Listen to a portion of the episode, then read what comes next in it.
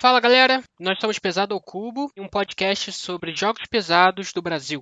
Você está prestes a ouvir nosso episódio de comemoração de um ano de podcast. Uma incrível entrevista com Richard Eyman, designer e cofundador da Mindclash Games. Você provavelmente está vendo dois episódios na sua playlist com o mesmo título, mas por favor note, um é em português e o outro é em inglês.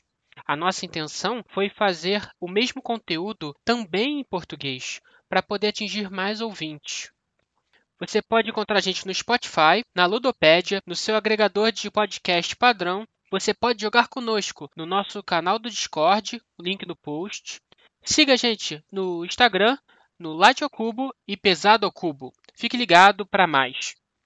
Nós queríamos agradecer nosso time de dublagem, que fez um trabalho incrível com a tradução e a dublagem para português de Richard. O mundo dos desenvolvedores é um lugar hostil, onde muito playtest é feito, recursos gastos e chatos como nós reclamam do jogo. Veja a seguir, por trás das câmeras desta grande empresa de board games focadas em jogos pesados e temáticos, a história dos fundadores e designers de Ethereum, Cerebria, Anachrony e Perseverance. Escute agora, do pesado ao cubo.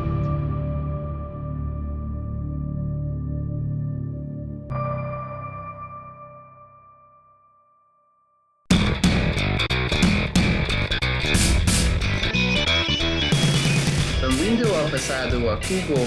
I'm Richard Amon, uh, creator of Thematic Board Games.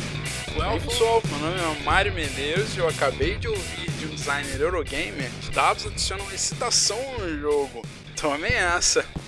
Fala pessoal, meu nome é João Amaral e nós Eurogamers gostamos também de coisas bonitas. Hello everyone, fala galera, Sirius aqui. E nós devemos de começar com tema em qualquer tipo de jogo. Fala pessoal, nós somos o Pesado ao Cubo e nós temos agora aqui o Richard Ammon.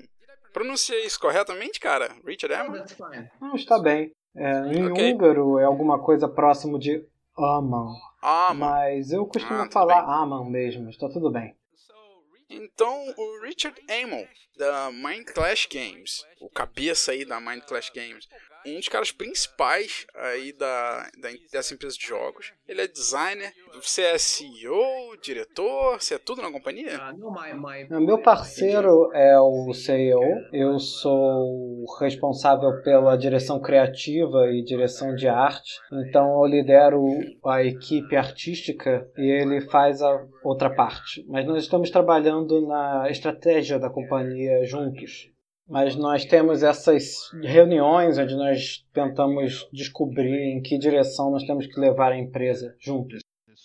É, a Mind Clash Games é uma empresa muito focada no tema, né, nos jogos que ela faz. E a gente ouviu que você é o cara responsável por criar esses mundos aí diferentes dos jogos. E- Esse é teu teu trabalho principal, criar esse tema todo que se baseia em jogos.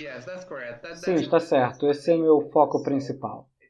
É só que não sou só eu trabalhando com isso, porque todo mundo envolvido no design de wargame está preocupado com grandes temas e todo mundo está envolvido no processo criativo. Eu sou o chefe disso, então quando estou envolvido no processo de design, esse é meu foco também. Eu também sou game designer, esse é assim que a gente começou, quando nós começamos a fazer jogos juntos com o Victor. E os primeiros projetos bem-sucedidos da companhia começaram assim. Ok, então vamos conhecer você um pouquinho melhor. Eu sei que você é o designer aí desses grandes jogos e tudo mais, mas quando você começou a fazer design, você começou a fazer design pro seu próprio gosto ou você começou a fazer design pro gosto das outras pessoas? Bem, eu acho que foi principalmente para o nosso gosto pessoal. Quando começamos a fazer isso, era só um projeto de hobby. Não era nada que, ok, nós queremos criar uma empresa de jogos de tabuleiro. E foi o que aconteceu no fim, mas no iniciozinho era não era sobre isso, era sobre se divertir, criar algo divertido junto, algo que nós gostávamos, que queríamos que as pessoas gostássemos, claro. No início foi um pouco difícil encontrar alguém que gostasse do que a gente estava fazendo. Porque os amigos que tínhamos naquela época não gostavam de jogar jogos pesados como esses. Não era uma tendência, pelo menos não na Hungria, uns oito ou nove anos atrás, quando começamos a trabalhar no Tricerion. Então, a primeira vez que nós vimos de verdade as pessoas animadas com o nosso jogo foi quando estávamos em Essen apresentando para as pessoas. Então nós vimos, ok, isso é onde nossa audiência está e talvez nós não estamos só fazendo uma coisa estúpida e faz sentido criar um jogo como esse. Então foi algo grande. É. Ah, legal. Ah, Mind Clash Games, alguns dos seus jogos tem uma, um mix, né, entre um Eurogame e um Ameritrash. Tipo, não sei dizer especificamente. É, tem essa impressão. Tem coisas dos dois estilos você considera você um Eurogamer ou um Ameritrasher? Sou absolutamente um Eurogamer, mas admiro coisas que estão em Amerigames. Se quiser minha opinião honesta, não tenho certeza se é uma boa coisa que nós tenhamos criado jogos que são o melhor dos dois mundos. Nós pensamos que seja, porque pensamos, ok, legal, Eurogamers vão gostar e Amerigamers vão gostar também. Mas no momento parece que a maior parte das pessoas é Eurogamer ou Amerigamer, então existe uma coisa na audiência. Você quer dizer como uma competição? Não, eu quero dizer que as pessoas são ou Eurogamers ou Amerigamers, como você disse. E se você faz algo para os dois mundos, pode acabar sem achar a sua audiência. E mesmo sendo uma jogada arriscada, estou bem feliz que achamos o meio termo entre os dois mundos. Acho que encontramos um público, mas talvez haja uma audiência lá fora maior para algo que é só um Eurogame ou só um Amerigame. É o que vemos no mercado. Eu acho que vocês acertaram o ponto certo. É maravilhoso jogar um jogo que parece diferente, que tem uma sensação diferente, que não parece um Eurogame puro é, um ou um Amerigame puro. E quando vocês chegaram no mercado com esses jogos que são uma mistura dos dois, é, é fantástico tem uma sensação diferente quando você está jogando eles. Eu acho isso fantástico, é. acho fantástico. É o que eu amo sobre a empresa de vocês. É, e eu acho que é por causa do tema, por causa dos temas dos jogos. Você tem um tema tão diferenciado em cada jogo da Mind Clash e você consegue sentir o tema enquanto você está jogando o jogo. Sim. Por exemplo, Mario é um Ameritrasher e João é um Eurogamer e os dois gostam muito de todos os seus jogos. Então. Uau, sim, sim, ok. Eu... Isso é bom de ouvir, na verdade, porque não é o que nós vemos sempre. yeah, eu, eu, por exemplo, sou um puro Amerigamer, mas eu amo o Tricerion, eu amo o Anacrone, eu gosto muito, muito, muito do Anacrone. Eu acho ele um, um jogo fantástico, lindo, com belas mecânicas, lindo, lindo. E o Tricerion eu gosto um pouco menos, ainda é um dos melhores jogos que eu já joguei na vida. Uh, Bom, já que falamos um pouco aí do, do teu gosto pessoal aí a respeito de jogo, se você pudesse escolher um jogo seu favorito de todos os tempos, qual seria esse jogo? Uau, essa é sempre uma pergunta difícil. Eu não gosto muito de responder isso porque eu não tenho uma só coisa favorita a respeito de nada. Se me pergunta qual minha comida favorita, ou filme, ou livro, o que quer que seja, eu não tenho isso, então não posso responder. É, tenta pensar então de um jogo que, que inspirou você para começar os jogos da Mind Clash, ou tem algum jogo específico, ou é realmente o coletivo de todos os jogos que você jogou antes que te inspirou aos jogos da Mind Clash? Para mim, filmes são mais inspiradores. É não só porque eu gosto dos filmes, mas porque gosto de trabalhar com um tema. Você encontra um tema e começa a construir um jogo em volta dele. Ao invés de tentar encontrar soluções pesadas, por exemplo, gosto de uma mecânica, então vou tentar encontrar uma maneira de encaixar ou algo assim. Claro que existem mecânicas de board games lá fora e você vai acabar usando. Foi meio assim que nós aprendemos game design. Nós não sabíamos muito do assunto quando começamos. Nós definitivamente conseguimos sentir isso nos seus jogos. é, vocês começaram do tema, que o tema está bem presente, que cada mecânica está ali junto com o tema. É, é uma sensação, uma sensação. E vocês conseguem passar essa sensação no jogo. Fico feliz que você diga isso. Se você diz que é assim, então eu estou feliz. Agora vamos para a pergunta inversa, né? Tem algum jogo que você odeia mais? Não necessariamente o seu, qualquer jogo no mundo. Você tem algum jogo que é o primeiro que vem na sua cabeça quando você pensa: Ah, eu odeio esse jogo, esse jogo é horrível. Você pode falar a verdade, por favor, fala a verdade, porque essa é a nossa pergunta favorita no podcast. Nós perguntamos isso para todo mundo. É, ou um jogo ou um tema que você não se vê implementando em um jogo futuro, alguma coisa assim. É, por exemplo, a gente entrevistou o Vital Lacerda recentemente e ele falou exatamente de um tema que ele não gosta. Ele falou que ele odeia zumbis, que ele nunca faria um jogo a respeito de zumbis, que é um tema que ele odeia. Deixa eu pensar. Bem, eu não entendo bem por que é que as pessoas gostam de Exploding Kittens.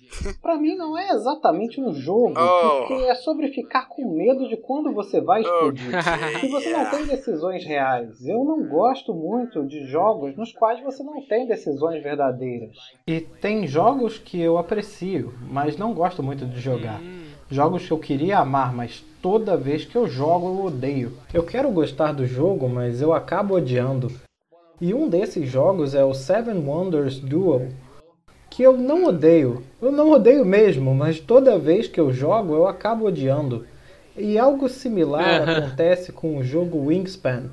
Eu aprecio esse jogo, eu gosto dele, eu quero jogar de novo, mas toda vez que eu jogo eu acabo não gostando dele.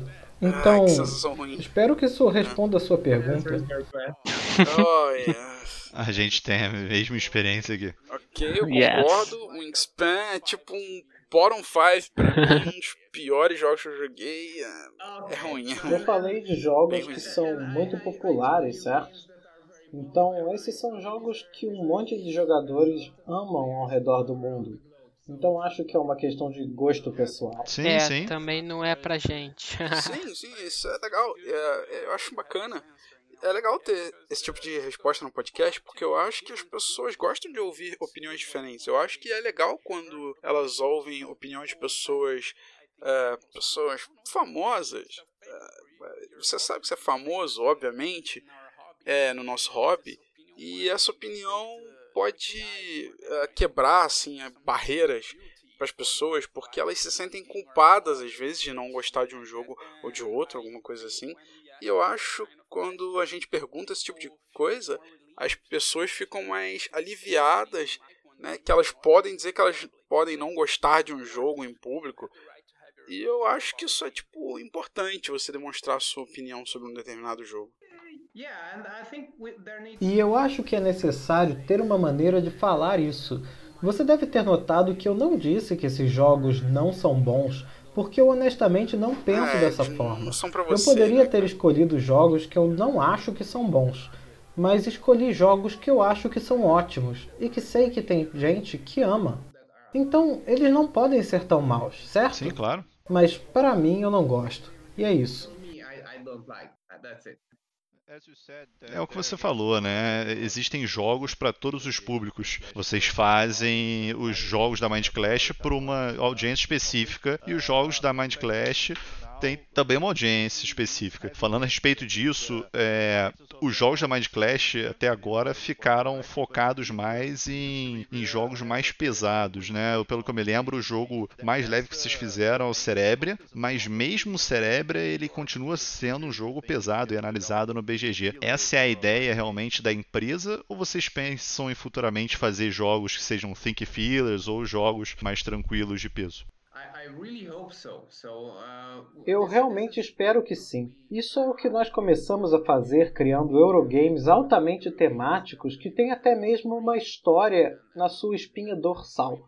E essa espinha narrativa eu acho que é algo que em Perseverance nós levamos ao limite.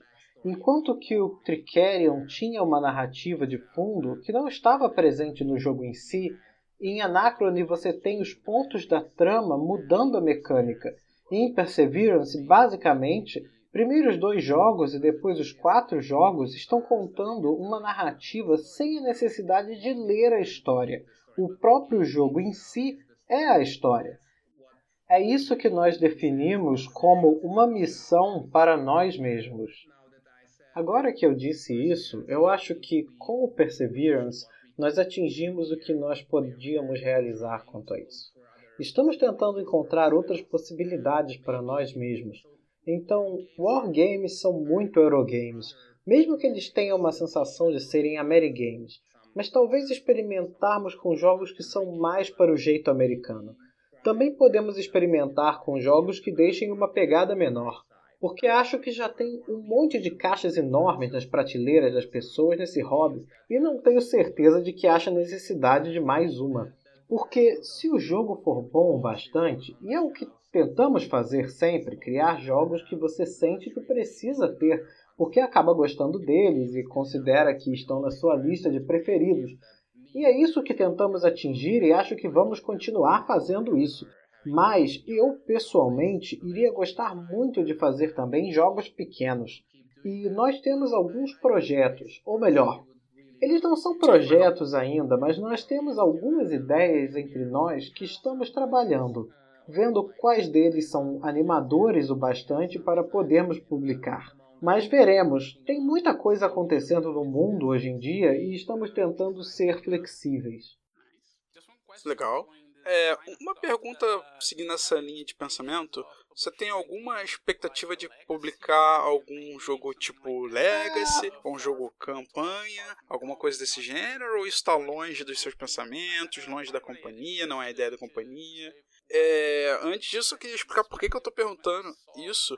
É porque quando eu vi o Perseverance, eu achei que ele fosse ser isso, mas agora eu sei que isso não é. Mas isso traz a pergunta à tona, assim, para mim. Um, well... Bem, o Transhumanity, que está em produção já tem algum tempo, porque outros projetos acabaram se tornando maiores do que tínhamos planejado originalmente, como foi o caso do Perseverance. É, eu, eu vi esse jogo, eu vi esse jogo. Ele é bacana. E eu até esqueci sim, que ele era de vocês, na verdade. Mas pode continuar Ele está vindo, vai sair. Estamos trabalhando nele e não posso falar muito sobre ele agora, mas planejamos que seja um jogo de campanha, no qual você pode começar de um certo ponto e construir uma história através do jogo. Mas não vai ser um jogo tipo Legacy. Nós não estamos planejando em criar um jogo que você destrói no curso das partidas. Eu não posso dizer muito, mas. Hum. Então ele tem uma campanha, Sim. né? Não é um legacy, mas tem uma campanha. É, eu tenho que dizer que a caixa é fantástica. Obrigado. É linda, linda. Richard, uh, vamos tomar um passo para trás e eu realmente gostaria de saber como você abriu a Mind Clash Games, porque você tá, estava na universidade lá com o Vitor e sim vocês estavam numa, trabalhando numa agência de marketing e Sim. alguma coisa aconteceu e vocês falaram: é, vamos abrir a Mind Clash Games e criar esses jogos maravilhosos. Ah, como é que essa mudança aconteceu? So, how did this change happen? Sim, bem, como eu disse, começou como um projeto de hobby. Tricerion começamos.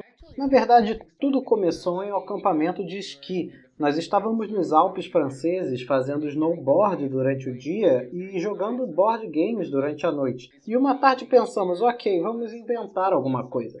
E foi uma coisa muito pessoal. Criamos uma mistura interessante de poker, Puerto Rico e Trappen, porque é o que tínhamos lá.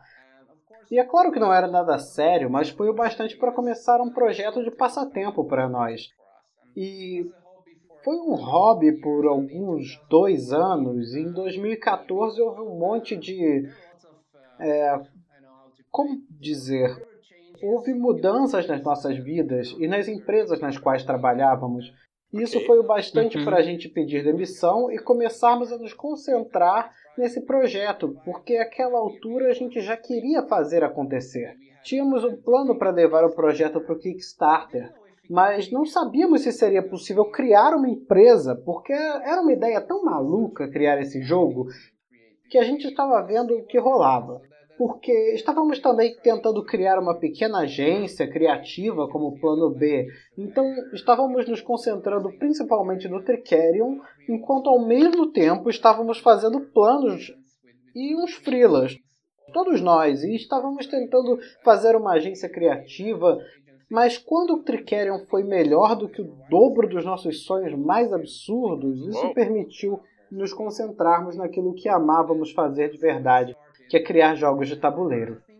Então, foi assim que começou, e eu acho que posso dizer que mesmo depois que publicamos Percarion e tínhamos um parceiro de publicação legal, o Ape Games, nós precisávamos de Anacrone, e esse foi um jogo que publicamos por conta própria.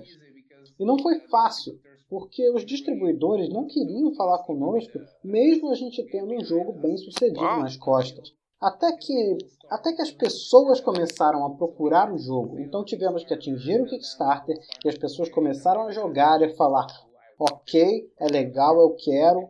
E outras pessoas jogaram o jogo e foi assim que uma hora conseguimos criar o nosso primeiro contato com o distribuidor. Então não foi não foi algo do tipo, ok, vamos criar uma empresa de publicar jogos de tabuleiro. Foi um processo, um processo que durou anos e foi algo que ainda está rolando. Estamos crescendo como publicadores e deixando para trás a fase de pequeno grupo criativo, enquanto ainda tentamos manter aquela qualidade de ser um grupo criativo de pessoas e, ao mesmo tempo, para o público, sermos uma empresa grande e bem estabelecida. Então é isso que estamos fazendo e temos feito isso pelos últimos dois anos. E eu estou feliz com onde estamos agora. E eu estou muito animado para ver onde é que podemos chegar em mais dois anos.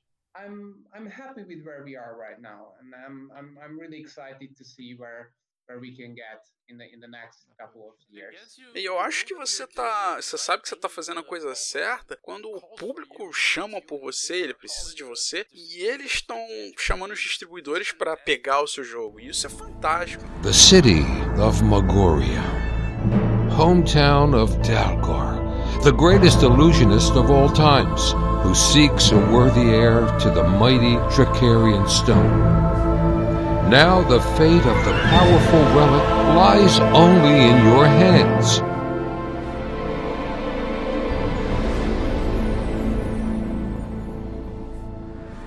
Tricarian Legends of Illusion Mas voltando um passo atrás, quando você estava falando de quando a Mind Clash começou, quanto tempo levou o processo de desenvolvimento do Tricerion do início ao fim? Não estou perguntando de quando ele foi distribuído, nada desse tipo, mas do design do jogo. Quanto tempo levou para vocês para desenvolver o jogo inteiro, desde o prim da primeira ideia até o dia que você pensou, é, ele está finalizado e eu não preciso mudar nada, só o jogo base mesmo. Uh, Sim, então, começamos em 2012, como eu disse, em fevereiro, e era um jogo muito diferente. Começamos a trabalhar com o conceito na primavera e tinha uma competição aqui na Hungria onde estavam procurando um conceito de board game. Isso foi o que nos deu uma faísca. Ok, agora precisamos inventar alguma coisa rápido. E não era um jogo que estava pronto, era apenas algo que fizemos. Mas isso ajudou a começarmos porque nós já tínhamos várias ideias e já víamos algumas coisas que não funcionavam. E eu acho que foi aí que o trabalho realmente começou. Digamos, no verão de 2012, levou dois anos e meio a partir daí para que pudéssemos começar o Kickstarter em janeiro de 2015. E mesmo durante e depois do Kickstarter, ainda estávamos trabalhando no jogo, tentando aparar as arestas. Okay. É isso, até o fim, até nós termos tempo de começarmos a trabalhar com a produção. Então, alguma coisa entre dois é, anos. E eu acho que próximo? terminamos no verão, então foi meio que três anos. Sim. E também, esse foi nosso primeiro jogo. É, um tivemos que lento, né? tivemos uma curva de aprendizado, com certeza. Tricerion teve um monte de versões, uma porção de versões muito diferentes, até jogos diferentes. Teve um card game, eu acho que teve outras duas versões que eram completamente diferentes. Eu acho que algumas mecânicas estavam lá. Nós tínhamos até o Beco Escuro, ou algo como Dark Alley, desde muito cedo. Tínhamos a mecânica de alocação de jogadores, com seleção simultânea de ações. eu acho que isso veio com a terceira iteração e a versão final, que foi depois de nem sei quantas iterações, ainda ficou em desenvolvimento por uns dois anos.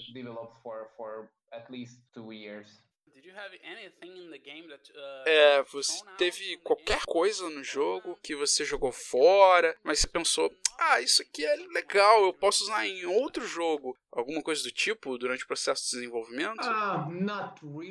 Eu não acho que nós trouxemos alguma coisa de outro jogo, porque, como eu disse, tudo começa com o tema. Então, toda a mecânica vem do tema. Então, se nós fizermos uma coisa similar, nós poderíamos até chegar a essa conclusão, mas nós temos sistemas interessantes em Tricerion que eu são gostados ou até as pessoas amam, como por exemplo nós tivemos um sistema de experiência, mas aquilo era demais e era uma coisa que tivemos que tirar do jogo.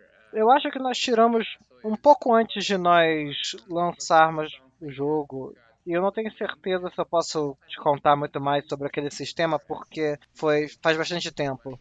Mas era uma coisa que nós gostávamos. E teve esse sistema que os personagens e tinham relações, então essas relações podiam mudar durante o jogo. Isso é algo que eu, eu- nós estávamos realmente considerando usar em outro jogo, porque eu acho que é algo que os personagens tinham relações e algo acontecia diferentemente. É, a questão da experiência me, me parece que vocês usaram um pouco no Talgar Academy, não? Quando você tem o pupilo e que eles vão apre- aprendendo os segredos e vão se desenvolvendo e ficando melhores. Eles têm um tipo de level up, É. né? Eles aprendem novas habilidades. Yeah, I mean, yeah. É, quer dizer, na nossa versão era parecia mais que era pro seu mágico, você coletava experiência, pontos de experiência, e quando você tinha o suficiente podia fazer alguma coisa com isso. Então eu posso ver o que você quer dizer, mas era bem diferente. É. E também tínhamos um sistema que tínhamos o diretor de, de teatro, então isso podia ser como uma expansão pro Tekkerion, mas nós meio que sentimos que já tem expansões suficientes já. Bom, eu não sou um designer, né? Mas eu acho que legal que você consiga jogar algo fora do jogo. É, quando você. Eu acho que quando uma das coisas mais difíceis quando você é um designer de primeira viagem é aprender a abrir mão de algo. Você tem uma ideia, ela não é boa pro seu jogo, então você tem que se livrar dela. É difícil que as pessoas elas se apegam, é a minha ideia, eu não posso jogar minha ideia fora, ela é tão legal. Mas você tem que aprender o tempo que de ah, não, isso aqui não é para esse jogo, é para outro jogo, não para esse. E se você tá dizendo que você fez isso muitas vezes, né? E pelo que vocês disseram, vocês fizeram isso muitas vezes. E eu acho que foi pro melhor, né? E vocês fizeram isso muito bem feito, realmente muito bem feito. É. Obrigado. Bem, você precisa ver as pessoas jogarem seu jogo e aí você sabe o que você tem.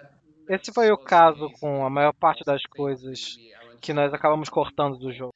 E no caso da Dark Alley, mesmo não sendo uma expansão, mas como eu disse, quando nós criamos o Tricerion, mesmo quando nós demos o jogo para grupos de teste, com jogadores experientes, eles meio que sentiram que o jogo era melhor sem ele na primeira vez. Então dessa vez nós pensamos, é, talvez nós devemos fazer uma versão do jogo sem o Dark Alley, tirá-lo do jogo base. E embora nós soubéssemos que o jogo precisava dele, porque era a experiência O completa, jeito que foi feito para ser jogado, né? sim, exatamente. Ah, obrigado, obrigado. Eu sempre eu ficaria de É. te perguntar isso porque eu tenho a mesma sensação. Nós mudamos isso no final. Eu, a nova edição, eu não tenho certeza qual é a terminologia agora. Antes era uma expansão, agora é como versão é parte do jogo, mas você tem tipo uma versão de first play sem isso. Então isso também, mesmo depois que nós publicamos o jogo, nós ainda ouvimos as pessoas. Yeah. É, é o nosso sentimento também.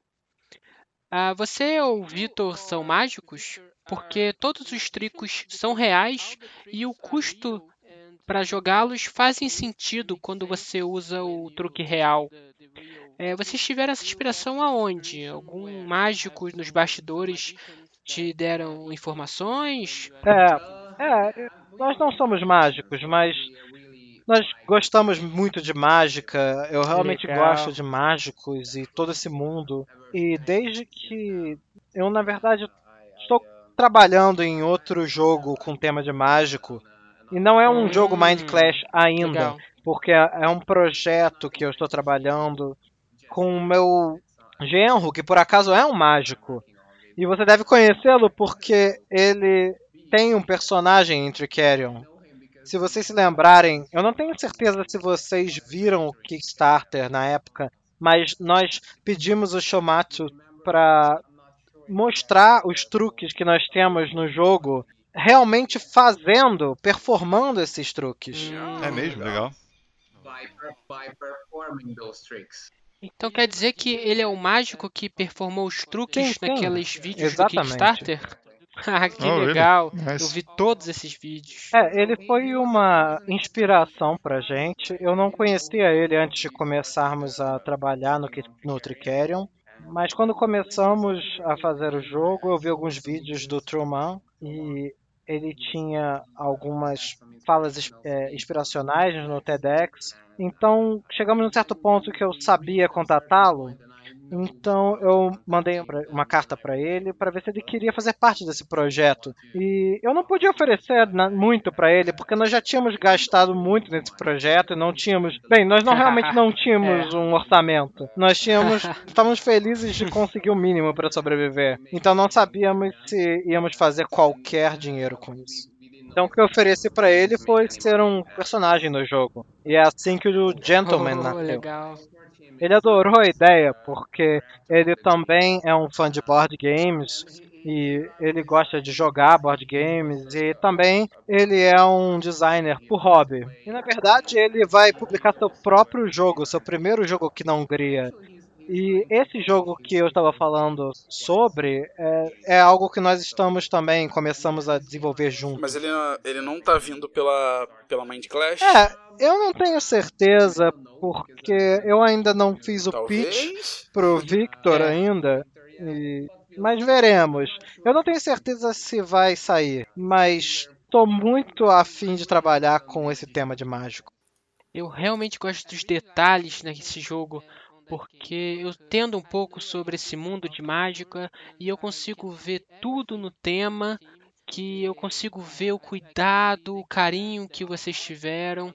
É, eu conheço tudo que existe sobre Tricerion, todos os, os bastidores sobre a pedra. E quando eu joguei, eu realmente entendi, eu estava lá dentro, então para aprender foi super fácil, super rápido. E isso é por causa do carinho e cuidado que vocês têm para fazer esses jogos tão temáticos. A mesma coisa aconteceu com Cerebria. Quando eu jogava uma carta, eu sabia exatamente o que eu estava fazendo, por que eu estava fazendo, eu estava dentro do tema.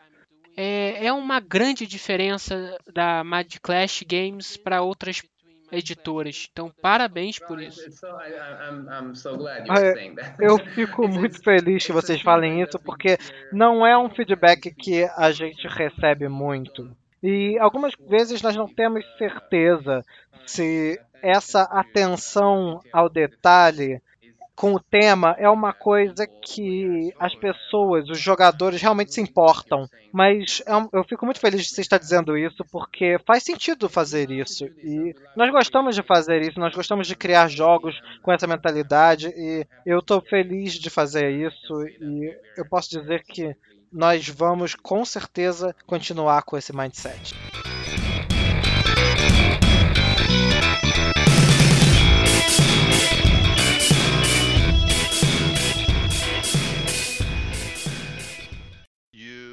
Você falou que na Hungria você teve dificuldade de achar jogadores para alguns dos jogos de vocês. Como é que vocês começavam a fazer playtest no começo da companhia, quando a companhia não era tão bem conhecida? Vocês costumavam fazer playtests online ou realmente iam para convenções, usavam a cópia física do jogo para testar?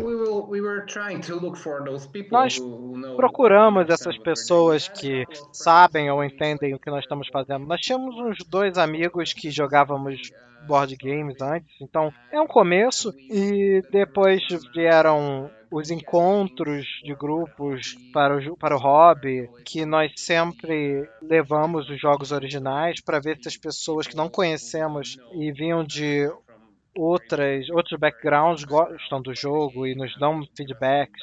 Então estávamos procurando pessoas localmente que eram parte do hobby. Quanto mais gente nós conhecíamos, mais alcance nós tínhamos para mais pessoas. Então foi como aconteceu. Mas nós tínhamos bastante tempo, uns dois anos, até terminar o jogo. Então foi desse jeito. E mais os grupos de playtest que nós tínhamos online. É. E sobre grupos de testes online, né? Isso é mais fácil? É mais difícil? Você prefere grupos presenciais ou indiferente? Para o Anacrone, nós tínhamos a versão BMP, que nós compartilhamos com as pessoas, mas é um jogo muito grande, então é um pouco desafiador criar um BMP. Houve, na verdade, bastante gente que jogou o jogo regularmente, mesmo com esses, esse esforço adicional que era necessário. Hoje em dia você pode fazer isso com o Tabletop Simulator, ou VR, ou outras coisas parecidas, mas essa não é a mesma sensação. Então, agora que temos a quarentena, é, nós estamos usando o, o, para o playtest do Perseverance e outros jogos em desenvolvimento essas plataformas consomem mais tempo, elas não te dão a mesma sensação, mas eu realmente gosto dessas ferramentas porque sem elas nós não teríamos feito nada na quarentena. E não é a mesma coisa, mas ajuda bem. Sim, exatamente. É ótimo tê-las. É, às vezes é ótimo jo para jogar ou, ou, é bom porque, por exemplo, exatamente agora com, especialmente o Covid também, eu tenho a nossa bebê recém-nascida, garotinha. Hum, parabéns, Obrigado. cara, legal. Obrigado. Bacana, então, bacana. Eu não posso sair agora por umas duas semanas, com certeza. Eu quero poder jogar com alguém, além da minha mulher, que também está muito ocupada o tempo todo, e eu também estou muito ocupado o tempo todo, se ela tenta dormir um pouco. Mas é ótimo ter essas ferramentas e, e eu ainda posso jogar e desenvolver com os meus parceiros. Legal. Agora sobre o seu processo criativo. Uh, a gente falou bastante sobre a Tricerion e, obviamente, tem outros jogos maravilhosos que vão vir no futuro. O processo de desenvolvimento se tornou mais fácil com o tempo, muito mais fácil, ou a mesma coisa, com essa experiência dos jogos que vocês fizeram no passado, com a produção, o design, todo o processo. Como é que é essa estrada de desenvolver vários jogos? Ela se tornou mais fácil, mais difícil ou só simplesmente não a mesma estrada? Bom, eu definitivamente acho que nos conhecemos melhor trabalhando com jogos que têm temas. Isso é algo que eu tenho que dizer. Mas, e esse é um grande mais, Legal, eu não bacana. tenho certeza que eu posso dizer que é mais fácil desenhar um jogo depois do, do Tricerion eu mencionei que levou uns três anos pra gente. E, e assim, foi mais ou menos dois anos para terminar. Ou melhor, o primeiro ano foi mesmo só tentando e brincando com as coisas. E os últimos dois anos foram realmente sobre o conceito central que nós achamos e como desenvolver. E isso esses dois anos são absolutamente o mínimo para desenvolver um jogo. Normalmente é mais. E realmente precisa de tempo. Você precisa falhar milhões de vezes e depois precisa deixar de lado. E é por isso que você não pode economizar tempo, porque você precisa de alguma distância do material e eu acho que mesmo todos esses jogos, mesmo que o Tricerion e o Cerebrium sejam dois jogos que nós fizemos do nada nós mesmos, eu e Victor, o Cerebrium nós temos também alguns alguns desenvolvedores muito próximos. Um deles nós ainda estamos trabalhando com ele para trabalhar no card game do Cerebria. E então, e aí tem o Anachrony e o Perseverance que já eram board games quando chegaram a nós. Eles Sim. não eram publicados, mas eles tinham as mecânicas centrais que não mudaram muito ou algumas mudaram porque precisavam de pequenas mudanças. E o Anachrony era mais um factory manager e era muito diferente daquilo que nós temos, porque nós temos esse tínhamos esse grande sonho sobre esse mundo e todas essas facções e essa história épica e tudo mais. Então é algo que o jogo não tinha. Então foi um ano e meio de desenvolvimento junto com o David e o jogo mudou muito pra gente. Mesmo se tivermos mecanismos primeiro. Porque naquele caso tinha mecanismos que vieram primeiro por exemplo, o mecanismo central da viagem no tempo sempre esteve lá. E nós construímos tudo em volta disso. Isso não mudou muito. Mas todas as outras coisas tiveram que mudar. Por exemplo, as exosuits foram a primeira coisa que nós vimos grande potencial. Porque na primeira versão elas eram marcadores de ações. Você tem tantas ações no round e você gasta basicamente, e era o que era. Agora você não sente isso quando você joga o jogo, você está pensando sobre exosuits. Isso é muito diferente e você É, nunca pensa nisso como, ah, tá, são tantas Sim. ações que eu tenho. Não é assim que você pensa. Mas É. nós amamos a É, ideia de ter exosuit e poder colocar seus trabalhadores dentro deles. Isso foi algo que nos deixava muito animados e nós queríamos fazer acontecer. Yes, very nice. E você acha que você é um Eurogamer? Yeah, I mean, Uma coisa que eles não entendem, Richard, é que a gente gosta de Eurogames, cubos e cores que são mais pastéis, mas a gente gosta de coisas bonitas também. E os jogos da Mind Clash são a prova viva disso, que você pode ter uma Exosuit, bota teu trabalhadorzinho na Exosuit e você vai e faz ações com esse cara. Você não tá rolando dado, atacando gente. No Tricerion e no Anacrone, a gente rola dados, né, de vez em Uhum. quando. É, as pessoas odeiam os dados em Anacrone. Eu amo os dados, eu amo os eu dados. gosto também. Eu não tiraria do jogo os dados de paradoxo, Não mas faça muitas isso, pessoas odeiam, isso. mas eu acho que isso traz tanta animação pro jogo. Também o outro dado, por exemplo, os dados em Tricerion, são apenas para determinar o mercado, então não tem basicamente nenhuma sorte envolvida. Sim, sim, eu acho eles ótimos. É, os dados do Tricerion são bem sem sorte, né? Eles envolvem pouca sorte, eles são mais táticos, eu acho. É, Richard, quando é que você para de desenvolver no jogo? Seria quando você acha o core do jogo, o núcleo do jogo? Por exemplo, no Anacron você falou que descobriu o mecanismo de viagem do tempo. Então você tem esse mecanismo e o jogo então está quase lá. E tudo em volta muda e esse core permanece, fica perene. yes, E aí você pensa, é, aqui eu tenho um jogo. yes. Sim. Eu acho que isso é o que eu posso dizer. Isso é verdade para Tricerion, para o Anacrone e para o Cerebria também, e Perseverance também.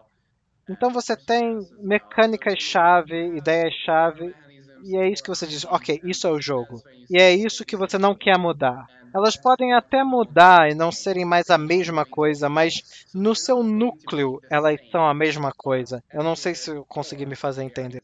Sim, sim. Nós entrevistamos Vital Lacerda e ele disse exatamente a mesma coisa. Não sei se você já jogou o Lisboa, do jogo dele. Não, não. Nós, nós temos um na empresa, mas eu ainda não tive a chance de jogar. É, é o mesmo. Ele fala que acha um núcleo é e então ele coisa. acha o jogo no núcleo. É o mesmo processo que você acabou de descrever. Agora, falando ainda de processo de desenvolvimento, a gente não pode deixar de perceber que todos os jogos da Mind Clash até agora têm expansões. Essa estratégia que vocês tomaram, ela, ela vem do, da ideia principal quando vocês desenvolvem o jogo? Ou essa ideia vem de uma necessidade quando vocês recebem o feedback dos outros jogadores? é, depois, quando vocês percebem, por exemplo, recebem feedback, eles falando, ah, a gente pode adicionar uma coisa ali a mais ou outra no jogo? Ou isso já vem da ideia inicial do jogo? Acho que isso vem principalmente da nossa estratégia de publicar por Kickstarter. Na verdade, não planejamos ter novas expansões nos nossos jogos. Não gostamos muito de certas práticas que normalmente acontecem, mas eu, como criador, entendo que é isso que todos estão fazendo. E entendo também, como gamer, que se tem um jogo que gosto e jogo muito, vejo que poderia ter algo mais nele, obviamente estou interessado na expansão. Então isso é uma coisa legal. Mas, às vezes, tem companhias que publicam expansões que não fazem muito sentido, não fazem o jogo ficar melhor. Nós tentamos muito não ser esse tipo de empresa. Se tem uma expansão nos nossos jogos, especialmente se fizemos um Kickstarter para elas, como no caso do Tricerion e no Anacrone, é porque nós acreditamos que elas fazem o jogo ser melhor, elas fazem você querer jogar o jogo de novo e jogar muitas vezes. É, qual foi a pergunta mesmo? Eu quero ter certeza que eu respondi. Não, não, não, não, não sem problema. É, se as expansões, a ideia das expansões começam lá no desenvolvimento do jogo base, é, por causa dessa questão do Kickstarter, ou vocês têm a ideia da expansão depois do, do jogo base sair, ser jogado bastante pelos jogadores, aí vocês começam a pensar nas coisas que vocês podem adicionar ao jogo por uma expansão, através de uma expansão. São as duas coisas. Você vê, nós sempre temos expansões com o jogo básico nos nossos primeiros Kickstarters, mesmo no Tricerion e também no Anachrony e também no Cerebria. Então nós tínhamos essas ideias e também criamos as expansões junto com o jogo base, para que as pessoas pudessem expandir seus jogos imediatamente, se quisessem. O resto, então tipo o Academy Expansion ou as novas expansões de Anachrony foram surgiram completamente depois do jogo ser publicado e já estar no mercado. Sim, uma das coisas que para mim ficou bem claro no Tricerion é aquele que você tem os Magician's Powers, né, da primeira expansão do Dalgar Gift, e depois veio a Dawn, a Dawn of Technology. E você, na verdade, você vai ter que escolher uma das duas, né? Você não consegue jogar com as duas. Eu tenho amigos que gostam muito dos Magician's Powers e amigos que gostam muito da Dawn of Technology. Fico feliz de ouvir que tem gente que gosta da parte do mágico. Eu amo os Magician's Powers. Eles são maravilhosos e eles são melhores. É, é, é, o mais legal. É, é totalmente a melhor coisa do jogo para mim. Eu amo os Magician's Powers. Eu ainda amo os poderes básicos do jogo. Que você usava shards para ter poderes no jogo. Eu não lembro o nome. São os Magician's Powers. Mas você escolhia. Sim, sim, ah, isso é o Magician's Powers. É. Sim, sim. É, é, eu totalmente achei que vocês estavam falando das, das, dos poderes especiais dos mágicos. Não, não. Essas duas coisas são as duas coisas que eu mais amo no jogo. Porque os Magician's Powers são. Eles trazem uma coisa totalmente imersiva. Eu não sei, tipo um, um Variable Player Powers pro jogo que tem uma sensação boa. Porque mesmo que você esteja jogando com o mesmo mago. Uh, em dois jogos diferentes, você vai montar um mago diferente por causa desses poderes. Porque esses poderes estão ali. Não sei, é bom botar esses jogos, tem um, um gosto diferente em botar ali. Eu não sei como explicar. Eu talvez esteja me falando de. me fazendo de idiota aqui, mas eu realmente gosto muito. É a parte mais legal do jogo, eu acho a melhor expansão. A gente chama aqui de. É, faça o seu próprio poder variável do jogo. Bring your own variable player power. It all started with that horrible storm. With 1,864 souls on board, our state of the art ship was on its way to its unthinkable final destination an isolated world in another dimension, ruled by mighty dinosaurs. It wasn't long until we came to know their destructive power, but I was injured, helpless, doomed.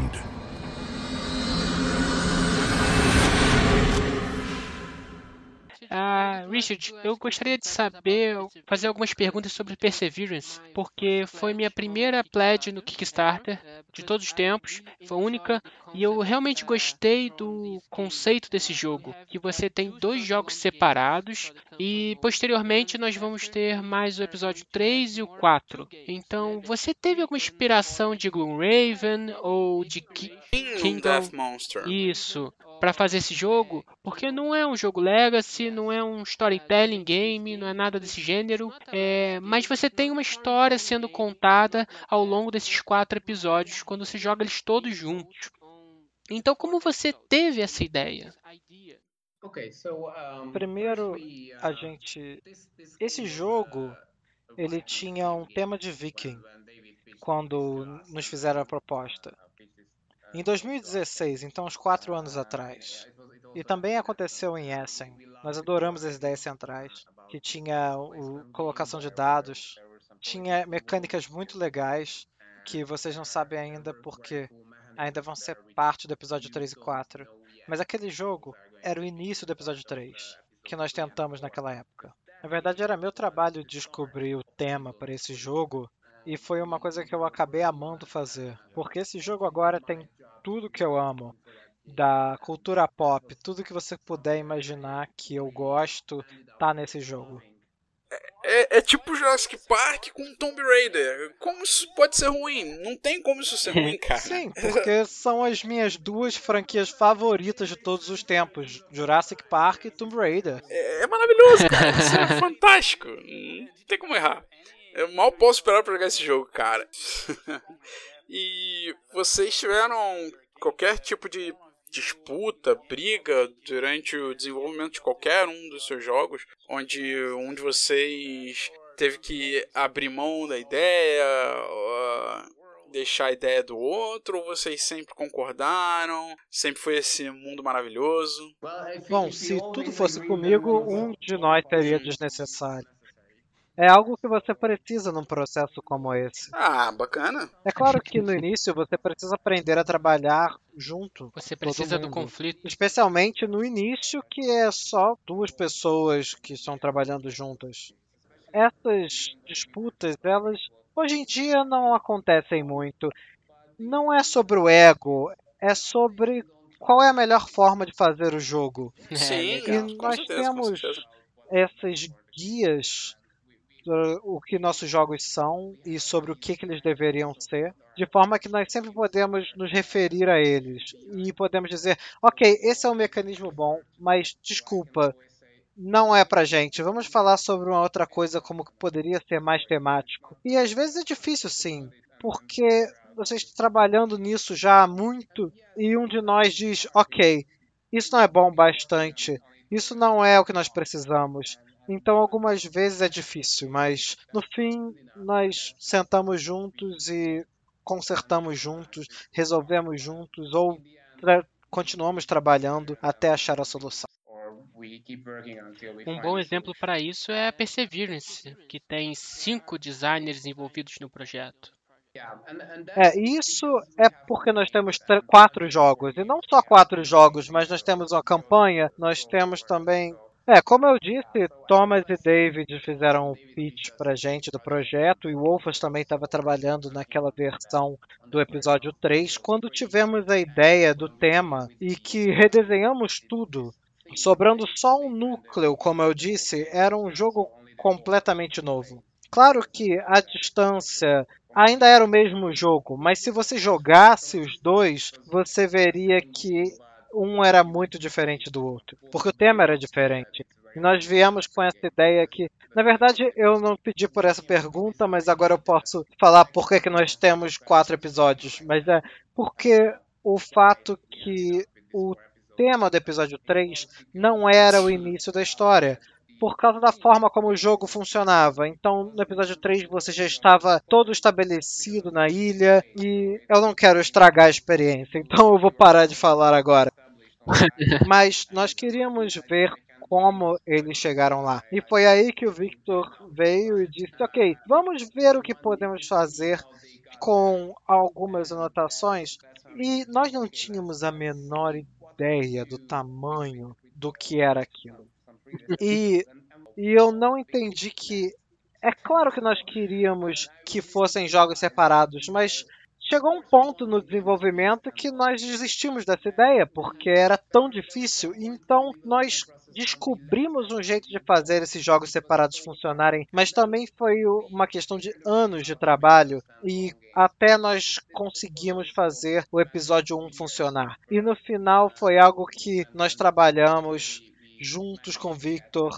E o episódio 2, o Thomas e o Wolf também estavam envolvidos e trabalharam muito. Então foi um trabalho conjunto. Em cada um dos episódios nós trabalhamos juntos. Então houve episódios diferentes com times e, de- e designers principais diferentes. Claro, porque você não pode desenhar um jogo com cinco ao mesmo tempo, no mesmo nível. Mas no fim eu acho que é um esforço conjunto de nós cinco.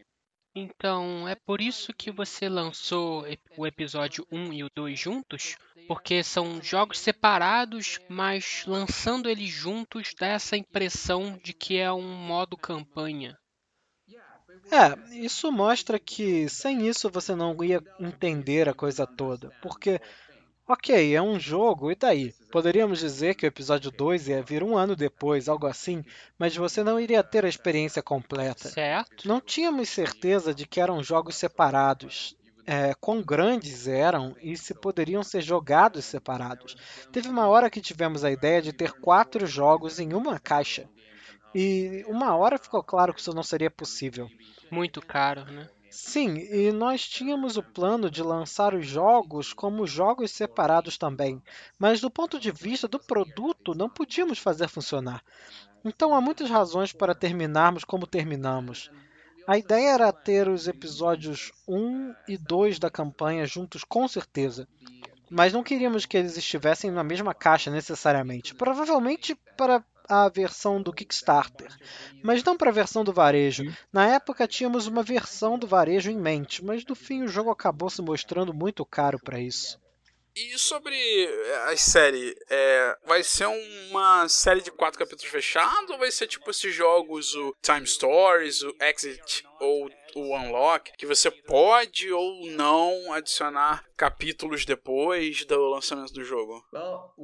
É, eu não estou dizendo que eu não tenha ideias de como poderíamos continuar com a história e a série de jogos, mas eu acho que é realmente são quatro jogos. É fechado. Então é uma história fechada, é um arco fechado, sim.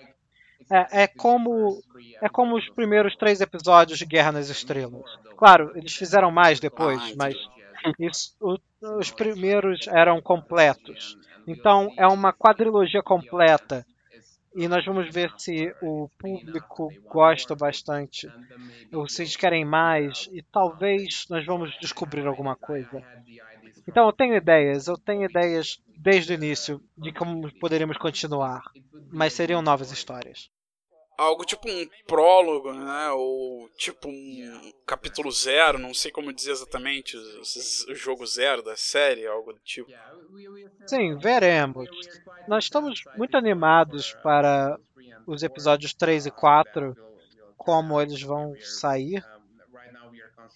Agora estamos concentrando em terminar os episódios 1 e 2 e estamos realmente animados para ver se as pessoas vão gostar quando é publicado. Estamos muito animados para começar a trabalhar nos episódios finais, os episódios 3 e 4, mas eu falo começar a trabalhar, mas eu quero dizer continuar a trabalhar, porque é assim que nós começamos. Então, principalmente na parte criativa já começou. Origin, the source of all, awakened to life and began to shape five realms around its light. The Valley of Motives took form first, and through it willpower flew and burst. The cradle of senses, birthplace of emotions. Willows of values grows them powerful potions. Through the network of thoughts, emotions are connected. With the land of desires, they are perfected. Thus, Cerebria, the inside world, was born, but abruptly, into two sides, it was torn. The dark shadows of gloom and lively lights of bliss are from the beginning opposing forces. And so, with Cerebria's future at stake, it was up to the spirits to shape the land's fate. Cerebria, the inside world. O Cerebria tem alguma coisa a ver com aquele filme o Divertidamente? Vocês tiveram alguma inspiração, alguma coisa do tipo? Porque o jogo me lembra muito esse filme Divertidamente.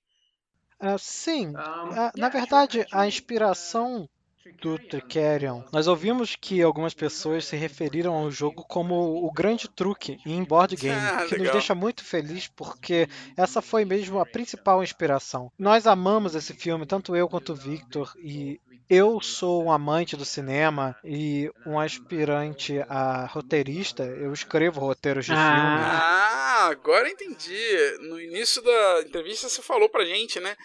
que você faz os seus temas inspirados em filmes e não em outros jogos e coisas do tipo. Legal, legal. É, sim, o Christopher É. Nolan foi um exemplo pra mim. Ah, legal.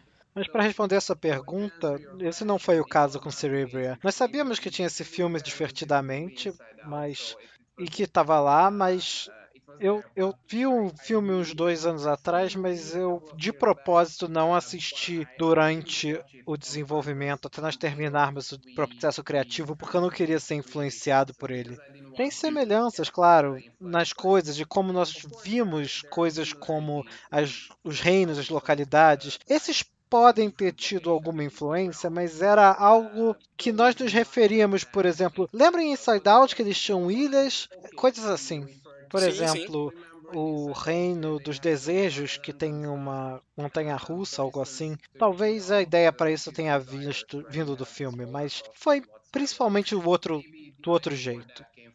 A princípio, o Cerebria nem era sobre emoções, nós tínhamos ideias diferentes para o que ele poderia ser. Então, nós tínhamos a ideia central e a mecânica central, e eram todos temas muito semelhantes. Depois, claro, nós começamos a fazer o jogo a partir desse núcleo, então foi muito trabalho sendo colocado. Nós tínhamos essa ideia desse tema anjos contra demônios, que foi como tudo começou, então estávamos pensando em insanidade contra insanidade, mas tínhamos medo que todos esses temas eram muito sombrios, especialmente para a nossa empresa, e nós não estávamos muito afim de fazer esses tipos de jogos de terror. Então encontramos esse tema que era coração versus mente, ou algo assim, que é próximo do que nós terminamos fazendo, com essa ideia de Clum versus Voice, e o tema que nós terminamos também nasceu numa viagem em Essen.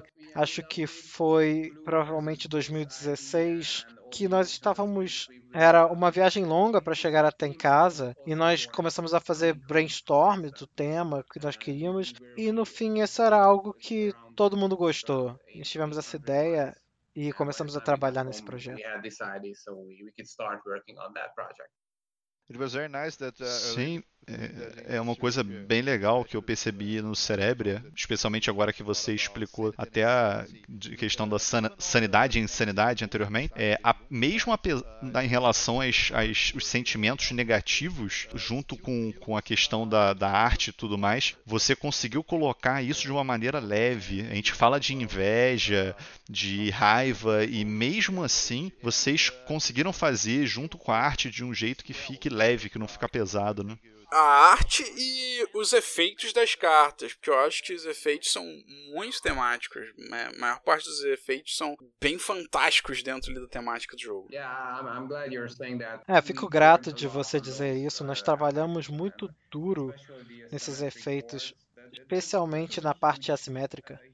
Foi um enorme esforço de design para fazer esse jogo funcionar, porque era um design tão apertado. Nós tínhamos que encontrar a mecânica certa e então fazer todas essas habilidades de emoções que também, além disso, tinham de ser temáticas e também tínhamos que fazer os lados assimétricos dos espíritos. Nossa, então eu perguntei pro tudo, né? Victor sobre isso e eu acho que ainda temos umas, uns sentimentos fortes sobre essa época. Ele era responsável por todo, todo o processo de design dessas habilidades de emoções.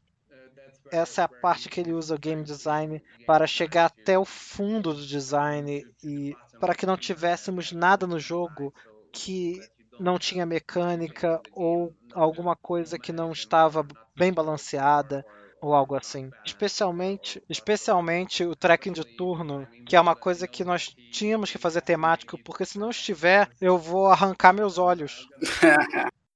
Sobre os nomes, fala pra gente sobre os nomes dos jogos de você. Por que, que os nomes são tão diferentes dos jogos normais? Normal é uma palavra ruim pra usar, mas ah, vocês sempre usam nomes que pegam, né? Nomes Senão não é um jogo da Mind Clash, né? Como que vocês escolhem? Por que, que vocês escolhem os nomes pros jogos de vocês? É muito difícil de explicar, mas eu sei como e porquê, porque eu estava trabalhando nesses títulos também. Eu fui um pouco criticado por causa deles, mas eu ainda gosto deles. Eu, eu não tô sendo crítico, tá? É, eu acho isso fantástico. Isso faz o jogo ser diferente. Então você lembra do jogo, você lembra o nome do jogo e você associa o nome ao jogo. E isso é único. E eu acho que Exatamente. tem um impacto enorme. Esse era o ponto, era o que eu queria dizer. Eu queria fazer até o título se destacar, ser único, para que você soubesse que esse era o jogo e que era algo único e é o que nós queremos que nossos jogos sejam.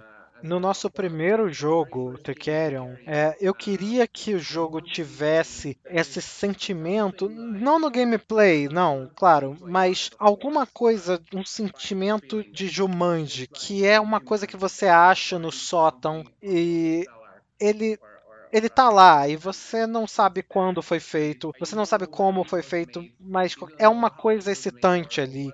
E quando você olha, você quer jogar. E é por isso que a gente não tem uma arte na caixa. Porque você olha e, e tem uma arte. E, bom, e nós sempre temos os subtítulos, então por isso temos lendas de ilusão ali. Então, obviamente, os, ok, são mágicos. Mas você tem esse um título curto que você pode se lembrar e que você pode se referir depois.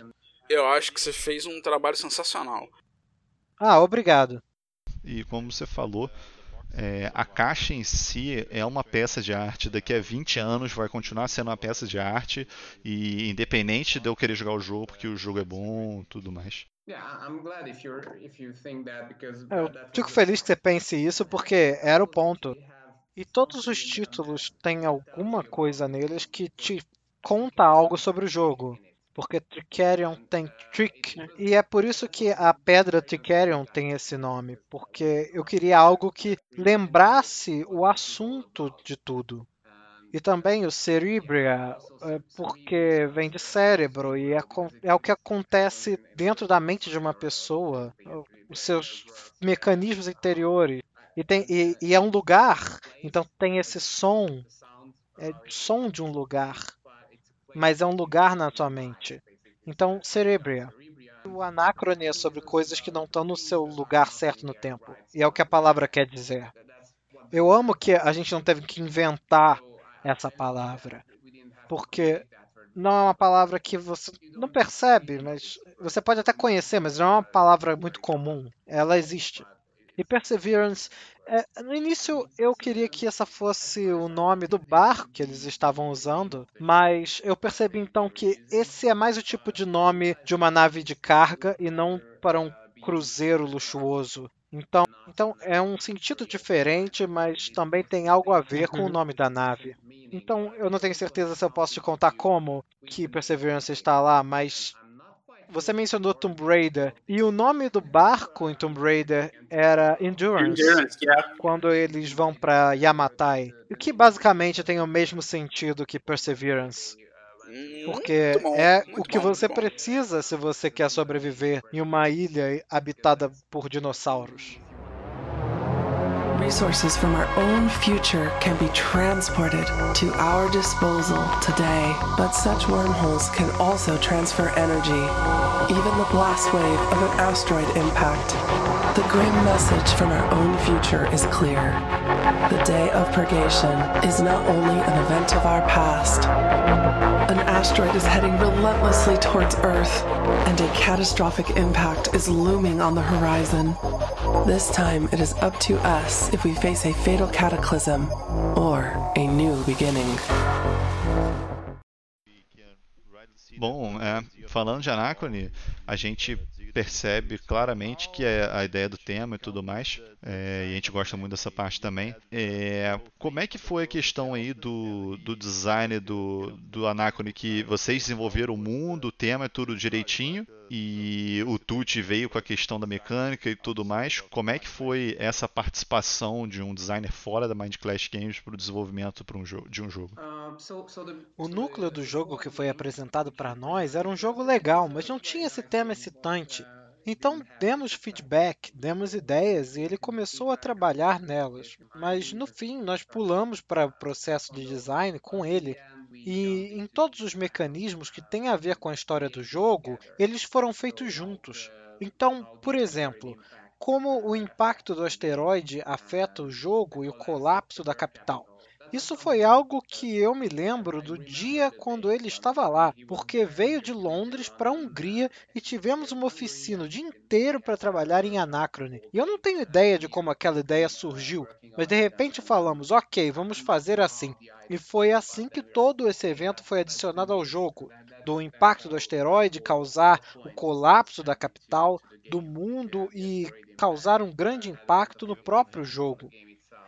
Também a ideia central do módulo de expansão Doomsday foi mais ou menos dessa forma, mas por exemplo, o módulo Pioneers of New Earth foi algo feito com o Victor, então foi mais um feedback criativo do outro lado.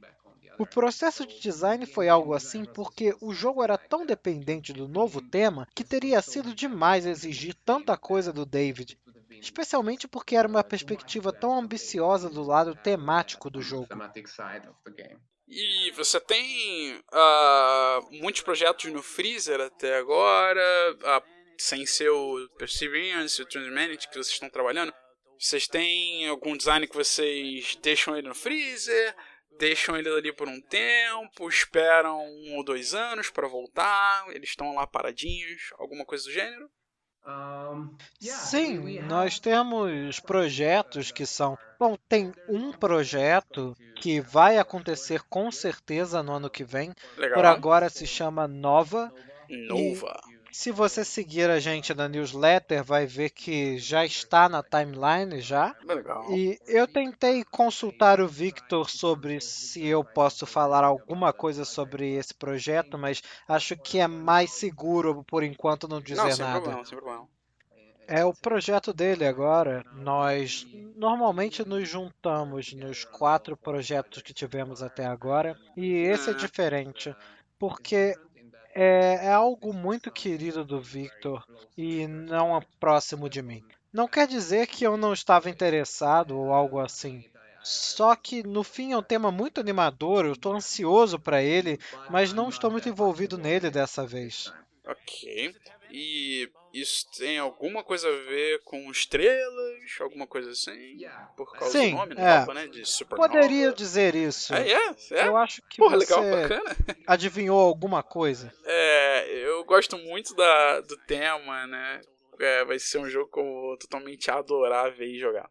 Richard, eu tenho um irmão que ele me pediu para te perguntar uma coisa. Ele é jornalista, ele é escritor, ele cria muitos mundos para a gente jogar RPG, é, mas a questão é, é um pouquinho complicada de ser respondida, né? Como é que você cria um mundo para jogos de tabuleiro? Porque como você cria um mundo para um livro, para uma literatura, para um jogo de RPG, você está pensando somente no universo, mas num jogo de tabuleiro você tem que pensar também no mecanismo que você vai implementar. Como é que funciona isso? Sim, isso vai ser interessante e difícil ao mesmo tempo. Então é um desafio, com certeza. E também é um desafio porque normalmente o desenvolvimento do jogo é algo que leva muito tempo e precisa de muitas repetições para dar certo. E normalmente trabalhamos no desenvolvimento pelo maior tempo possível. Então há mudanças e é por isso que também é desafiador.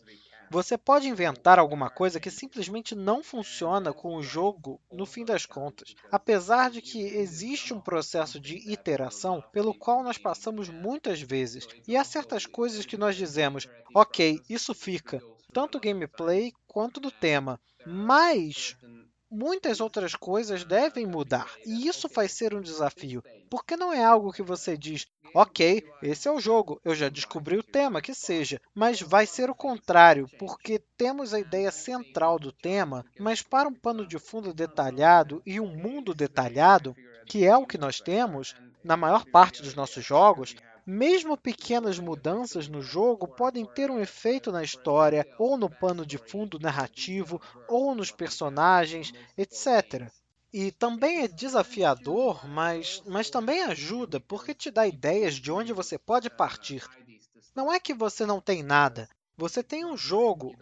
Você pode até ter um personagem, o que ele faz no jogo, ou uma facção e o que ela faz no jogo. E às vezes é o contrário. Na verdade, eu diria que é normalmente o contrário. Por exemplo, em Anacrone foi um desafio muito interessante para mim, porque se você pensar bem, aconteceu um apocalipse e agora estamos recriando o mundo, certo? Então, nós tínhamos sistemas que se foram, estão destruídos. Então, as pessoas vão ter de inventar algo diferente. Então, fizemos a nós mesmos a pergunta: ok, sobre quais ideologias diferentes as pessoas poderiam construir um novo mundo? E foi assim que nasceram as ideias para as facções. Nós olhamos para o mundo agora e olhamos para as ideologias importantes e para o que é importante para você. Natureza é algo que nós meio que colocamos no passado, mas nós viemos da natureza. Precisamos da natureza para termos uma vida feliz e equilibrada. Pelo menos eu, eu gosto muito de sair para dar uma boa caminhada no mato, ou ir para a praia, de volta para o mar. Nós queremos reconectar com a natureza. E é assim que o caminho da harmonia surgiu. Ou deveria ser religião, por exemplo. E é como o caminho da salvação surgiu. Ou deveria ser disciplina, deveria ser algo como um exército, como o caminho do domínio, ou deveria ser tecnologia, que é também uma forma muito importante pela qual nós desenvolvemos o nosso futuro. Então foi assim que surgiu o caminho do progresso. E é também, é claro, que todos esses tiveram de ser implementados dentro do jogo. É legal. Então, mais alguma pergunta, pessoal? Ah, é. Yeah. Sim, eu tenho uma pergunta. É, nós temos muitos designers que escutam o nosso programa. É, então eu gostaria de saber se você teria alguma dica ou alguma coisa, uma metodologia de pensamento que eles podiam aplicar nos desenvolvimentos deles. Acho que o que estamos falando até agora, como nossos jogos eram e são, e como pensamos, que definitivamente ajuda se alguém quiser propor um jogo para nós. Com os jogos sendo tão temáticos, cada uma das mecânicas deveria fazer sentido, porque aí os jogadores aprendem o jogo mais fácil. Acho que quando você menciona isso, ajuda a jogar o jogo. Se tudo no jogo faz sentido, então, mesmo que tenhamos muitas regras que levam tempo para entender, quando você joga, tudo é autoexplicativo, porque você sabe o que está acontecendo. Faz todo sentido. Então, isso é definitivamente algo que eu sugeriria para qualquer pessoa desenvolvendo jogos, não só para os que querem propor um para nós, porque acho que é assim que se faz um bom jogo, na minha opinião.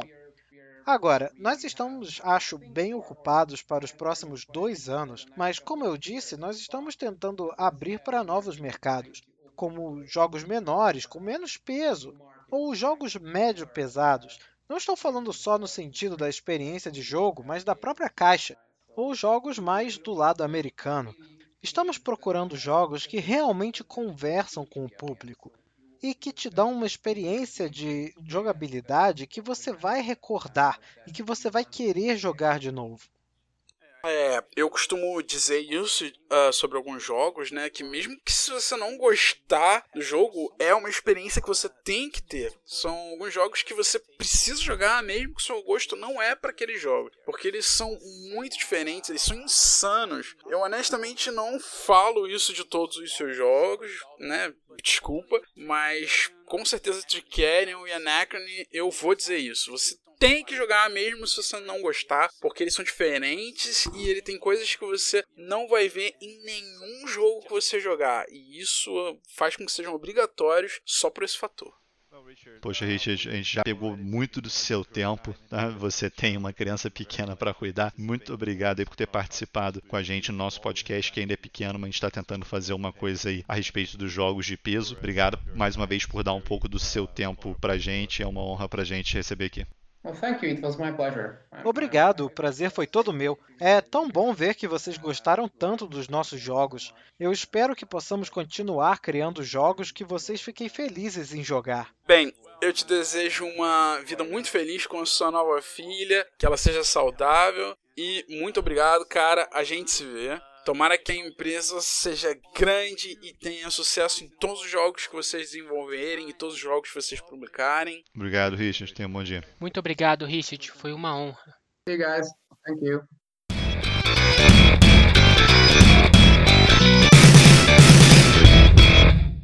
Muito obrigado por escutar mais este episódio, que teve uma produção de Pesado ao Cubo, com pauta, tradução e dublagem por Ciro Andriolo, Mário Medeiros e João Amaral. Tradução, interpretação e dublagem da voz de Richard Eyman por Eric Andriolo. Produção de dublagem e edição por mim, Ciro Andriolo. Os áudios dos jogos que você escutou, Anachrony, Perseverance, Tricerion ou Cerebria, estão disponíveis no site da Mind Clash Games ou em suas respectivas páginas do Kickstarter.